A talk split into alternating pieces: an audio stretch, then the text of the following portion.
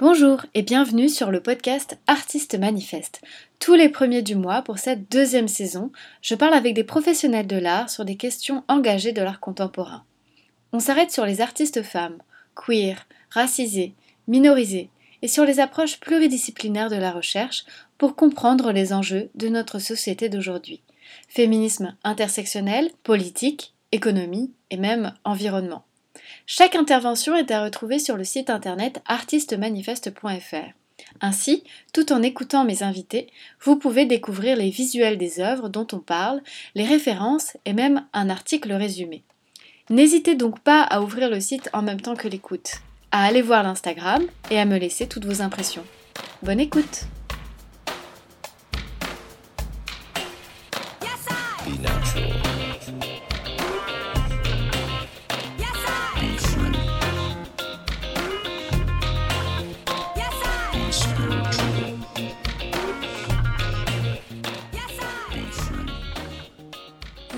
sur la troisième partie de cet échange avec Émilie Blanc, docteur en histoire de l'art contemporain.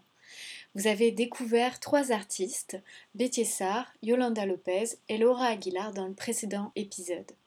Là, nous continuons notre parcours, notre discussion sur différents questionnements et notamment des questionnements liés à l'économie, au marché de l'art et également sur la situation économique et sociale d'Émilie Blanc qui euh, nous raconte un peu plus comment elle s'en sort en tant que chercheuse, enseignante et auteure. Elle me répond d'abord à ce que cela signifie, en regard des œuvres et des artistes que nous avons abordés, cette importance de se déconditionner des idéologies euh, patriarcales et euh, de sans capacité, et comment en fait elle a abordé cette question dans sa thèse. Ah, c'est vrai que hum, travailler sur, sur ce sujet, notamment lire et avoir l'occasion aussi de rencontrer, euh, d'être, de rencontrer quelques artistes. Ça m'a, euh, c'est quelque chose que tu, que tu avais abordé, ça m'a fait énormément repenser à, l'histoire de l'art euh, en elle-même. Effectivement, c'est aborder l'histoire de l'art comme une discipline ouverte, ce que tu as souligné sur les, les sciences mm. humaines et sociales, et notamment les études culturelles ou les études féministes ou encore les, les pensées décoloniales. Et de s'interroger sur les différents présupposés de la discipline et euh, les idéologies qu'elle peut véhiculer. Et euh, sur la, les questions notamment d'idéologie patriarcale euh, auxquelles tu te référais, il y a eu, le travail assez pionnier de Linda Nochlin aux États-Unis, notamment son texte Pourquoi n'y a-t-il pas eu de grands artistes femmes. Elle explique très bien comment voilà, la vocation artistique des femmes est entravée par leur exclusion des institutions et comment la, notion de grand artiste euh, se fonde sur un discours sexué et, euh, et que le canon de l'histoire de l'art, euh, comme on, en a, parlé ensemble, est basé sur un ensemble d'exclusions et de privilèges et euh, qu'il est absolument nécessaire de le comprendre à travers le prisme du genre. Et bien sûr, on, peut rajouter le, les, autres, les autres rapports de, domination. donc moi, tous ces éléments et toutes ces recherches m'ont forcément m'ont poussé en fait à essayer de, de repenser certaines oppositions, euh, des hiérarchies, euh, le rapport centre-marge aussi par exemple, les critères de jugement euh, qu'on peut avoir sur les œuvres, une certaine vision aussi linéaire et progressiste de, de l'histoire de l'art. J'avais été aussi inspirée par les écrits de, de l'historienne de l'art Grisenda Pollock. Il y a un texte assez intéressant sur ces questions de canon, des canons et des guerres culturelles qu'on retrouve, euh, qui est accessible sur Internet. C'était une traduction qui avait été faite pour le, les cahiers du genre en 2007. Euh, il y a aussi les notions d'esthétique décoloniale qui sont euh, qui sont très importantes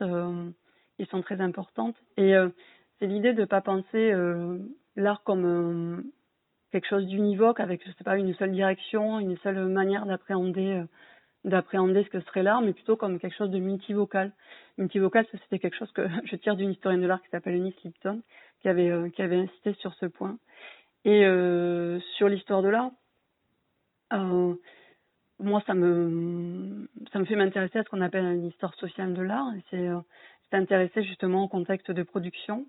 Ça me pousse aussi plus largement, même si là je me suis concentrée sur la Californie, mais c'est aussi à essayer de penser une histoire de l'art, euh, peut-être que le terme n'est pas le plus approprié, mais mondial, ou encore connecté, c'est-à-dire s'extraire d'un récit eurocentré et patriarcal, euh, d'essayer de, de questionner la discipline de l'art, la discipline de l'histoire de l'art en se décentrant de, ces récits-là,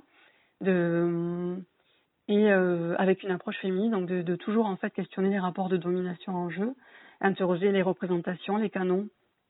Euh, et ce qui me semblait important euh, dans la thèse, c'était aussi de, euh, l'ai un petit peu dit, mais j'ai porté un grand intérêt en fait aux propos des, des artistes.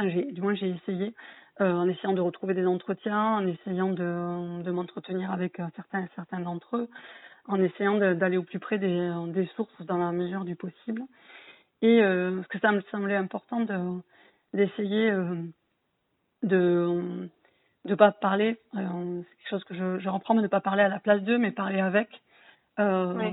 Sans pour autant, ce qui n'empêche pas, je pense, pour autant de développer sa propre interprétation, mais euh, de, de quand même de, de, de porter une, une, attention forte aux propos, euh, voilà, aux propos, aux intentions des artistes, au contexte de production, etc. Et euh, ce qui me semblait important aussi, c'était de euh, bon, c'était un choix. J'avais parlé de beaucoup d'artistes dans ma thèse, du coup, euh, mais c'était parce que vraiment c'était pas anecdotique et j'avais envie de d'insister sur quelque chose d'un peu prolifique, euh, euh, de montrer à quel point c'était quand même un élément fort de la de la création en Californie dans, ces années-là. Toutes ces, questions qui ont pu être posées autour des luttes contre les rapports de domination. Et je trouve intéressant aussi parce que souvent souvent on étudie, mais ce qui est aussi tout à fait d'ailleurs valable mais euh, on étudie peut-être le Black Art Movement d'un côté, le Chicano Art Movement d'un côté, etc. Mm. Et euh, après, ce qui était intéressant en, en, en, en, se rapprochant des propos des artistes, de voir qu'en fait, c'était pas, du moins, c'était pas si, euh, si segmenté. C'est parce que les, les, artistes, en fait, la scène n'était pas forcément très très grande et forcément ils se côtoyaient, ils se côtoyaient dans les dans les universités, qui quand ils étaient étudiants étudiantes ou même s'ils si enseignaient dans les dans les universités ou elles enseignaient dans les universités, euh, ils exposaient, exposaient ensemble, etc. Enfin, donc il y avait quand même un, un travail d'influence mutuelle et ça me semblait important, euh, important d'en parler. Euh, voilà un petit peu tout ce que tout ce que ça m'a euh, tout ce que ça m'a inspiré. Euh, J'avais été assez aussi inspirée par les, euh, le travail de Jennifer Gonzalez qui elle a notamment réalisé enfin réalisé n'importe quoi, publié un ouvrage qui s'appelle Subject to Display: Reframing Race in Contemporary Installation Art. J'avais eu la chance de la, de la rencontrer aussi et vraiment de resituer en fait ces, euh, ces, travaux, ces œuvres en fait dans une sorte de, elle, elle a le terme de critique métadiscursive des systèmes de représentation, mais voilà les replacer vraiment dans un ensemble, euh, oui, de, de représentations, euh, mais que ce soit des représentations visuelles, mais peut-être plus largement ici ça peut être de la culture matérielle, mais aussi des représentations euh, politiques, etc. J'avais été aussi beaucoup inspirée par les, le travail de Stuart Hall, et là, je m'étais euh, donc qui, qui, est un des principaux, euh, qui était un des principaux théoriciens des cultural studies en, en Grande-Bretagne. Et dans la manière de construire en fait mon, le plan de la thèse, en fait, je m'étais inspirée de ce qu'il appelle des moments. Euh, donc, il décrit, parce que c'est lui qui le décrit comme ça, un moment est composé d'un agencement d'une série de questions cognitives, politiques et artistiques qui fournissent un horizon de futur possible questions à l'intérieur desquelles nous, pensons le présent et auxquelles nos pratiques constituent des réponses, des répliques et des ripostes. Et en fait, ça me semblait euh, intéressant parce que je voulais pas, euh, je, voulais pas recréer quelque chose un petit peu de linéaire et de voilà justement de progressiste ou créer, recréer des, oppositions. Donc j'ai essayé euh, à partir en fait des œuvres et des, différentes lectures que j'ai pu faire de dégager des problématiques centrales en fait qui me semblaient centrales de, des politiques de l'identité en, les, en, en, les, quand même en, en, mettant des jalons chronologiques pour, pour chacune et essayer de repenser euh, et de faire converger, enfin, ou de, de penser des pratiques artistiques en convergence avec ces problématiques. Ça me fait, euh, ça me fait penser, là, enfin, au cours de, ta, de ce que tu disais, euh, dans cette manière de, de ce que je disais au départ aussi, de, de se déconditionner des idéologies patriarcales. Ça m'a très vite fait penser, parce que tu, tu mentionnes aussi dans, ton, dans ta thèse euh, ce terme de multidimensionnalité. Donc en fait que l'intersectionnalité, euh, c'est un outil théorique et un levier de transformation sociale. Euh, et en fait, cette idée de multi, multidimensionnalité, ça me fait penser à Françoise Vergès, qui est dans un féminisme décolonial. et en fait, j'ai envie d'appliquer ça aussi à l'histoire de l'art, contemporain en tout cas, de penser une histoire de l'art contemporain féministe euh, inclusive et décoloniale euh, pour euh, justement dans cette perspective de, Françoise Vergès de dépatriarcaliser en fait les luttes révolutionnaires et de vraiment avoir cette envie, ce, ce pouvoir d'affirmation de son droit à l'existence. Et aussi pour, pour, rebondir sur ce que tu disais pour éviter de segmenter en fait euh, ses connaissances de, l'art contemporain d'une certaine période en isolant euh, des courants artistiques ou des mouvements euh, on va dire politiques mais qui rentrent complètement dans, les, des courants artistiques de en fait de, pouvoir revenir à, à, quelque chose de plus, de plus uniforme euh, de, considérer l'ensemble avec euh, chacune des singularités. Et je trouvais que cette idée de multidimensionnalité, ça permettait vraiment en fait de prendre en considération toute, euh, toute cette histoire-là qui est très riche à partir voilà, des années 60 jusqu'à aujourd'hui et de plus en fait considérer un, art avec ce qu'on disait tout à l'heure, avec euh, des normes, des canons qui ont été formés par des hommes euh, blancs, euh, occidentaux et, d'un certain âge, d'une certaine classe sociale. Donc en fait, voilà, de, ben, participer à, une autre visibilité en fait de l'art contemporain. Voilà, et du coup, ça m'amène à, ce que à l'impact en fait de, ces recherches que tu as eues euh, dans le milieu de l'art aujourd'hui. Euh, tu as notamment euh, interviewé l'historienne de l'art Jennifer Gonzalez dont tu parlais tout à l'heure et qui disait qu'en France il y a encore beaucoup de chemin à faire pour rendre visibles ces problématiques euh, donc tu disais aussi au tout tout début qu'il y avait eu ces écoles, ces départements euh, d'études postcoloniales qui avaient été montés. Est-ce que tu peux nous en dire un peu plus justement sur cette réception aujourd'hui euh, de, de, de, ces arts, de ces, de ces pratiques artistiques? Oui, oui je trouve très bien ce que tu, ce que tu, tu, tu as cité le travail de François Gérard. C'est vrai qu'il y a tout le travail de décolonisation des arts. qui est vraiment, il me semble, essentiel en France, euh, en France aujourd'hui. Je suis, euh, enfin, avec beaucoup d'attention leurs leur, euh, leurs travaux. Et c'est vrai qu'en France, effectivement, oui, je pense qu'il reste, il reste beaucoup de travail. Et d'ailleurs, ton projet, enfin, je te remercie de ton projet, je pense qu'il participe aussi à ce projet, effectivement, de, de sortir d'une histoire patriarcale et, et eurocentrée de l'art. Et c'est vrai qu'il y a eu en France, il y a eu des, des années 70, il y avait par exemple le travail de Françoise Daubonne en histoire de l'art, il y avait aussi le travail de, la euh, critique d'art euh, Aline Dallier dans les années 70. Après, il y a eu tout un tas de, euh, recherches menées peut-être plus à partir des années 90 par Fabienne Dupont, Fabienne Dumont, pardon, Giovanna Zaperi, Elvan Zabunion, Anne Lafont aussi. Mais il y a, il y a de, je pense qu'il y a quand même, il reste de profondes, profondes réticences. Et il y a un texte qui est assez intéressant aussi de Anne Cressel et Giovanna Zapiri sur ce, sur ce sujet, qui s'appelle euh, Histoire de l'art en France et Gender Studies, un mariage contre nature, qui est accessible sur Internet et qui a été publié en 2007 dans Perspective.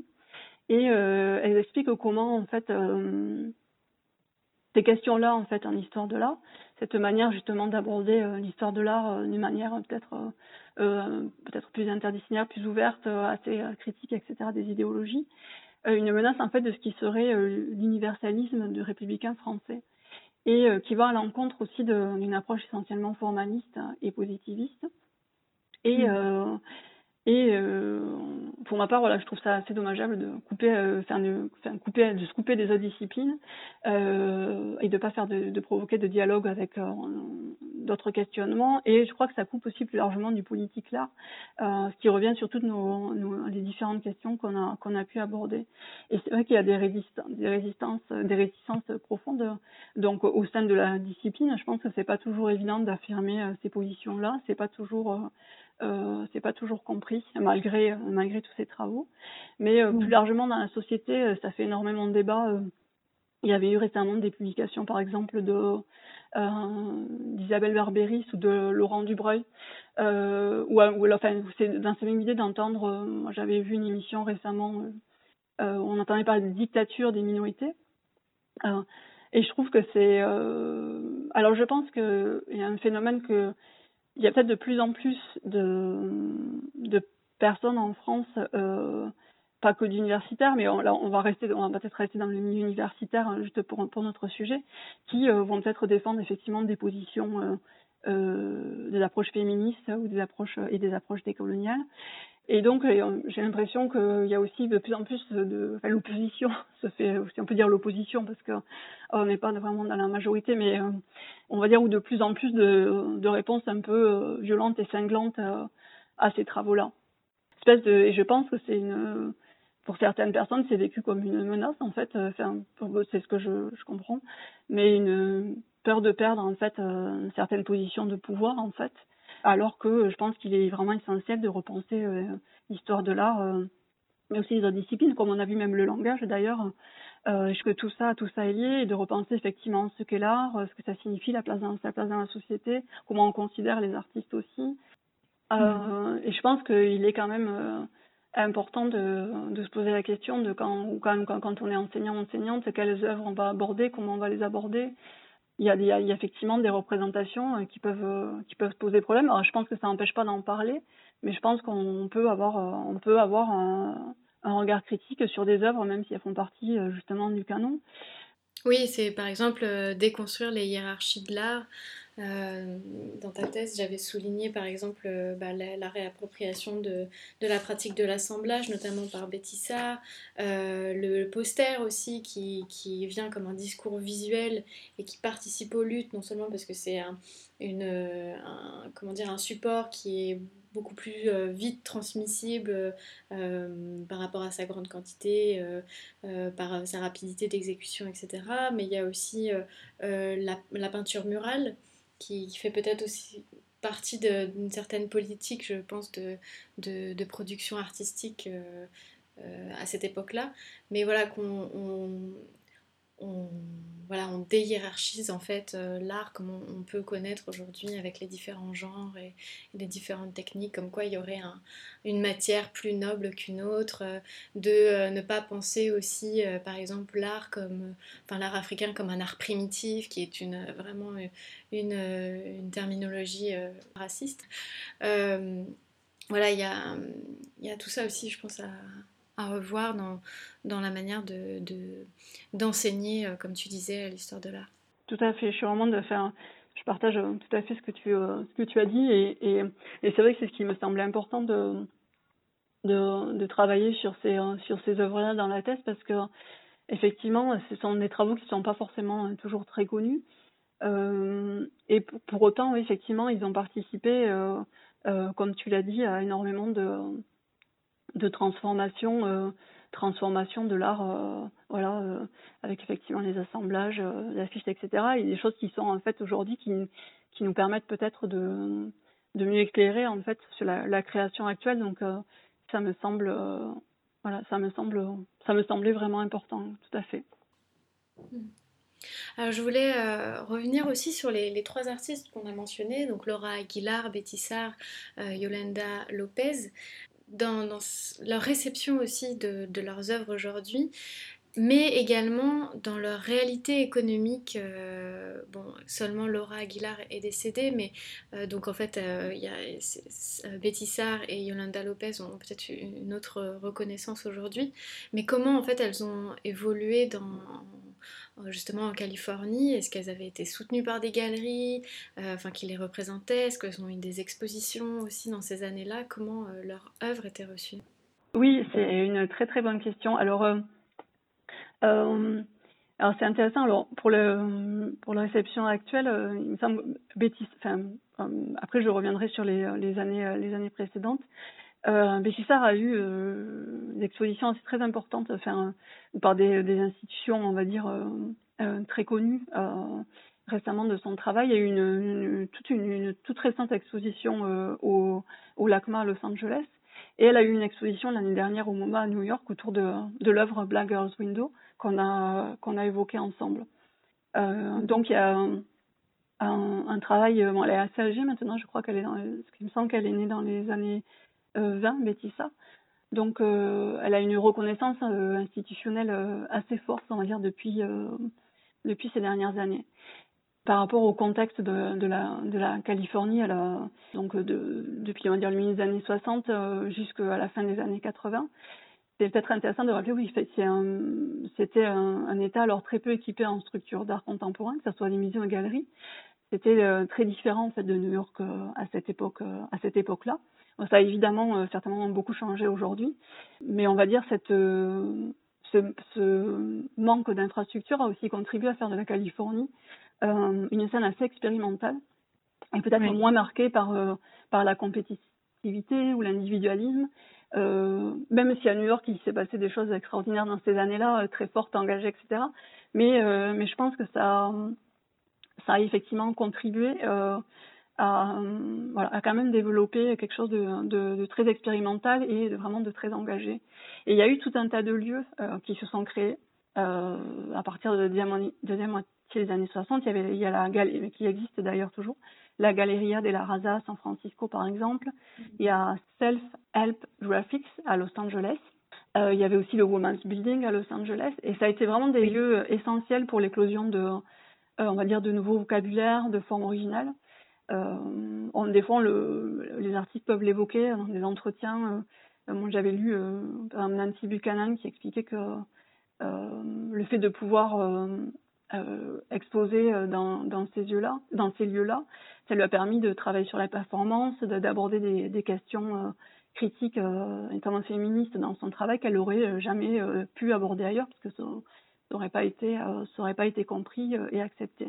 Et il y a eu donc il y a eu tout un tas de lieux, on va dire plutôt associatifs qui sont créés. Il y a eu des lieux municipaux aussi qui ont soutenu certains artistes plutôt marginalisés. Il y a eu la Los Angeles Municipal Gallery par exemple. Il y a les espaces artistiques des universités qui ont joué un rôle assez important. Euh, il y a eu une exposition, par exemple, en 1966 qui s'appelait The Negro in American Art euh, à l'Université de Californie à Los Angeles. Et d'ailleurs, euh, enfin, elle continue de jouer un rôle assez important. Laura Aguiar a eu une exposition monographique importante en 2017 au East Los Angeles College, par exemple, là où elle a fait ses études. Et dans les années, euh, bon, du coup, je refais un petit bond en arrière, mais euh, il y avait quelques galeries aussi qui étaient assez audacieuses. Euh, il y avait là un alors je sais pas si je pense très bien, un Crime Gallery à Los Angeles, qui avait organisé une, euh, une exposition euh, de Betty dès 1966 par exemple. Ah oui, ok. Et euh, il y avait aussi des, ça c'est assez intéressant, il y a eu des, il y avait énormément de, enfin il y avait une contestation assez forte envers les les musées, euh, justement pour pour les, les faire réagir aux, aux discriminations, au manque de de représentation qu'il pouvait avoir dans les musées. Euh, il y a eu par exemple le, le Black Art Council, Council qui a fait un, un important travail, euh, notamment à Los Angeles. Et il y a eu des, du coup, les musées ont aussi créé certains programmes, en fait, sous l'impulsion, en fait, de ces revendications. Euh, ouais.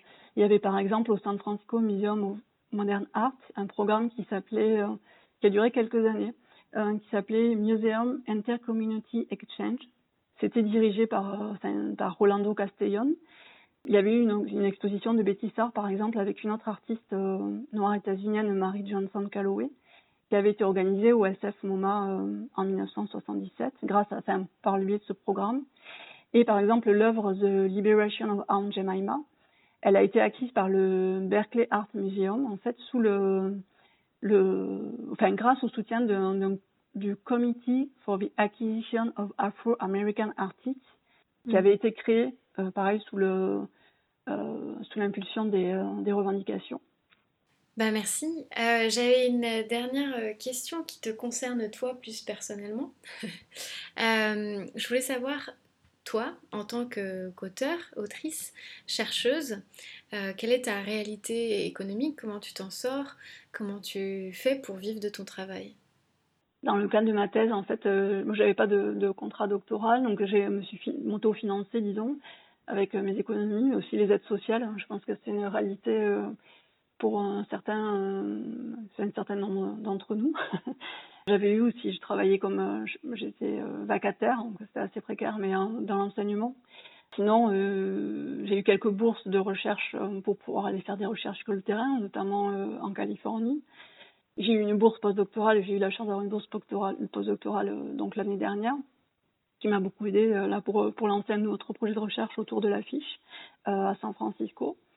Il y a aussi la possibilité, effectivement, mais ça reste assez rare, mais ça reste assez rare parce que les, structures n'ont pas forcément les moyens, mais d'être rémunérées euh, pour des textes euh, ou des conférences. Donc ça peut être notre, effectivement, euh, notre possibilité de rémunération, mais bon, après c'est assez difficile, et surtout qu'on est effectivement dans un contexte, d'ailleurs on voit bien que tout est lié, qu'on a évoqué le contexte néolibéral, mais c'est vrai qu'on voit bien ce qui se passe dans les, dans les universités avec euh, de moins en moins de, de postes euh, de titulaires. Euh, c'est aussi le cas au CNRS, il y a de moins en moins d'embauches. et tout d'ailleurs, c'est lié aussi, on, ferme un petit peu la porte, on ferme la porte aux étudiants, aux étudiantes en mettant un processus de sélection avec Parcoursup par exemple soi-disant parce qu'il y a trop d'étudiants, trop d'étudiantes, pas assez débouchés, mais en fait au final, euh, je pense que le problème c'est plutôt qu'il n'y a pas assez de, postes et pas assez de et pas assez d'attention en fait. Euh, là je pense notamment aux sciences humaines et sociales qui sont souvent très dévalorisées, plutôt dévalorisées. On est un peu les parents pauvres je crois. Et tout n'est pas facile non plus pour les autres domaines, hein, mais c'est lié effectivement. Mais du coup, oui, c'est lié aussi aux situations, je pense, des artistes. C'est aussi l'idée, je pense, euh, souvent les artistes, et c'est intéressant cette notion de travailleur, travailleur ou travailleuse culturelle, euh, comme tu le soulignais, parce que c'est souvent, l'idée c'est parfois aussi pour nous, c'est qu'on travaille, enfin on fait ça par passion. Donc euh, en fait, c'est aussi pour d'autres métiers. Euh, mais d'ailleurs, des fois, c'est aussi peut-être ce qu'on peut entendre pour le personnel soignant, enfin, entre autres, alors que bon, là, on a très bien, enfin, on a très très bien pris la mesure des difficultés euh, qui était déjà dénoncé depuis longtemps dans les dans les hôpitaux. Euh, mais du moment où on fait quelque chose de plus ou moins par passion ou dans le sens d'un service public, etc. ou à la limite ça pourrait justifier. enfin c'est un petit peu le, les idées des fois qu'il y a. Et je, enfin ça voilà peut-être je m'égare un petit peu, mais effectivement euh, c'est on est je pense qu'on traverse des périodes c'est peut-être pas nouveau mais mais particulièrement quand même tendu pour beaucoup d'entre nous je pense. Ouais il y aurait effectivement quelque chose à revoir de manière tout à fait collective, un projet euh, vraiment collectif pour euh, pour revaloriser, euh, pour lutter contre contre contre la précarité, qu'elle soit dans le dans le milieu universitaire, mais aussi dans le milieu culturel et plus largement dans tous les, enfin dans toute la société évidemment.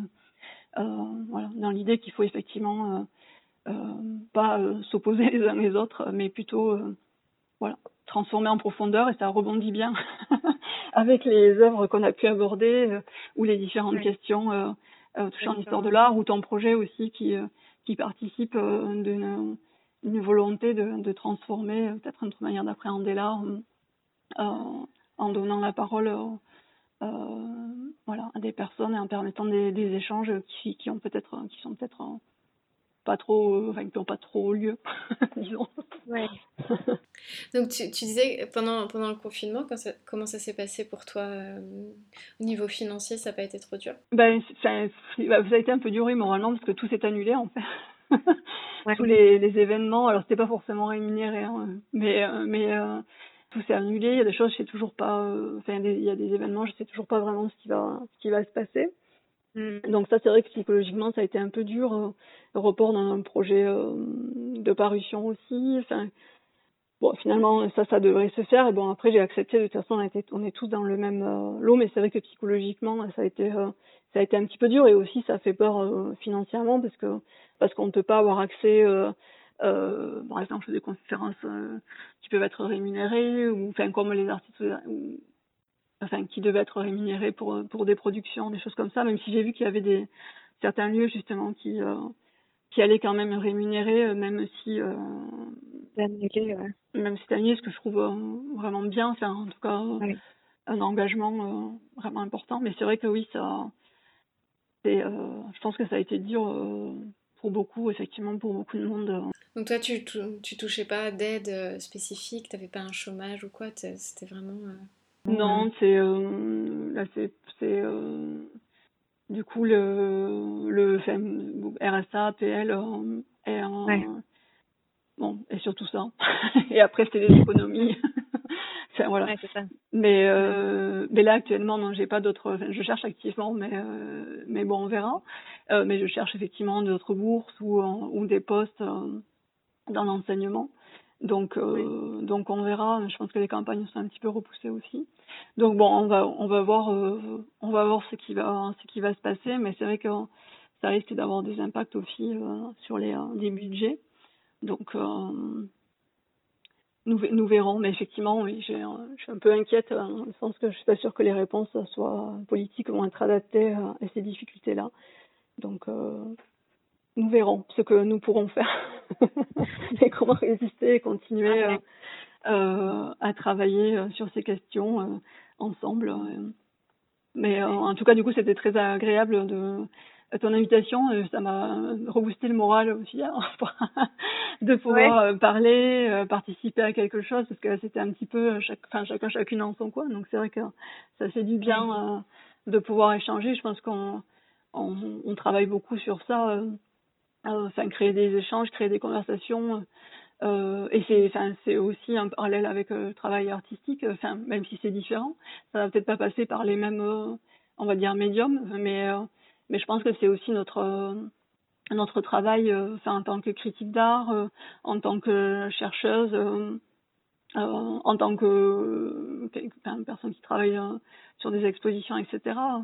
Donc c'est vrai que plus avoir ces espaces-là, c'est, je pense qu'il y a le côté financier et le côté aussi assez peut être un, petit coup psychologique effectivement assez difficile à surmonter.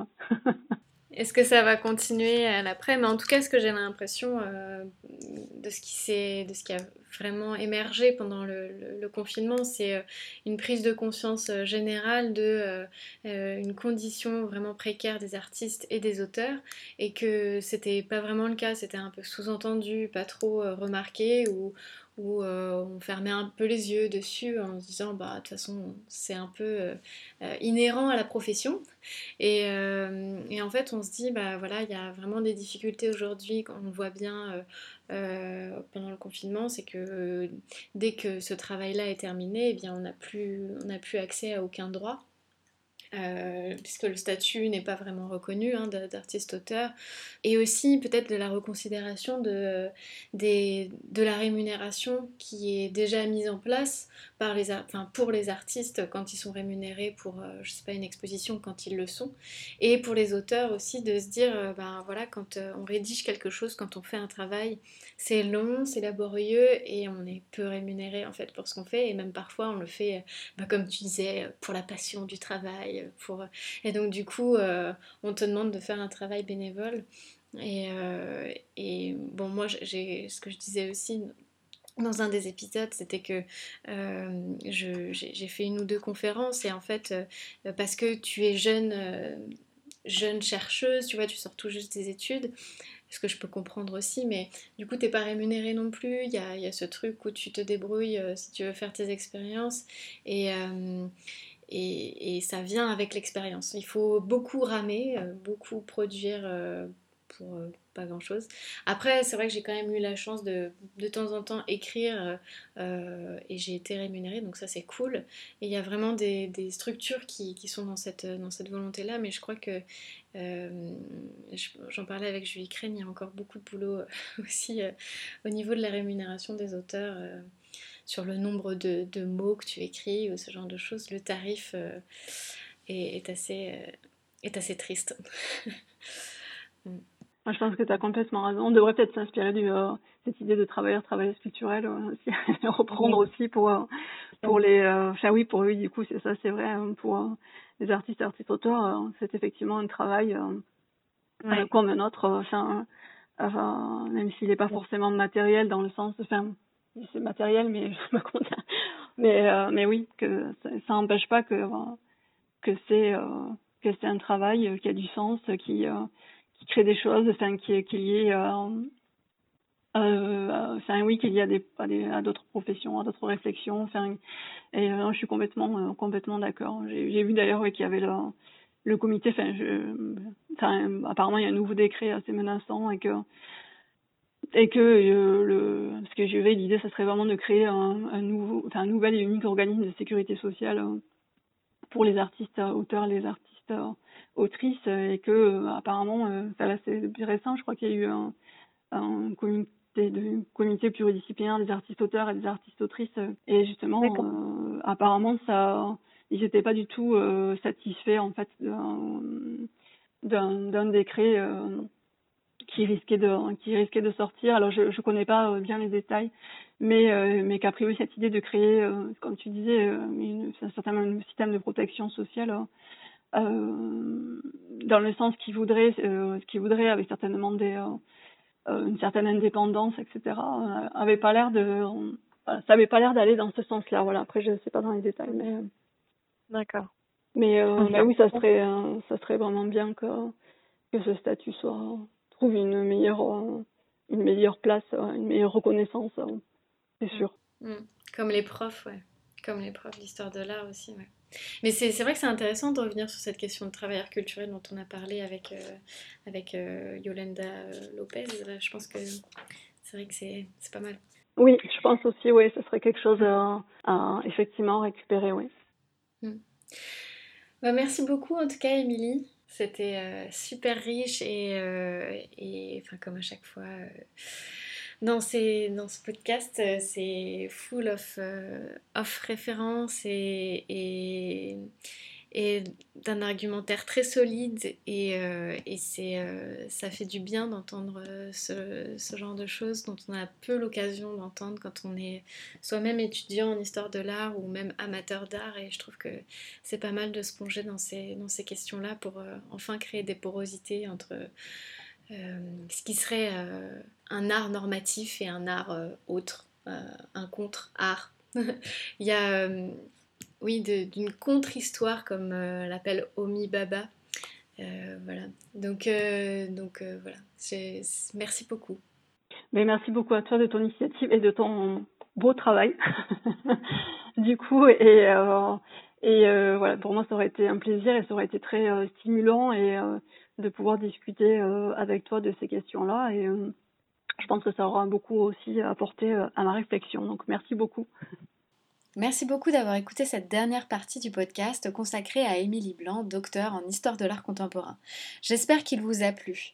En tout cas, n'hésitez pas à aller écouter les premiers épisodes si vous ne l'avez pas fait, à partager vos impressions sur les différentes plateformes et à me suivre sur Instagram et Facebook. Le site internet artistemanifeste.fr est aussi l'occasion pour vous de retrouver les visuels et euh, toutes les références mentionnées au cours de l'échange. Donc n'hésitez pas à y faire un tour. A bientôt pour le prochain épisode.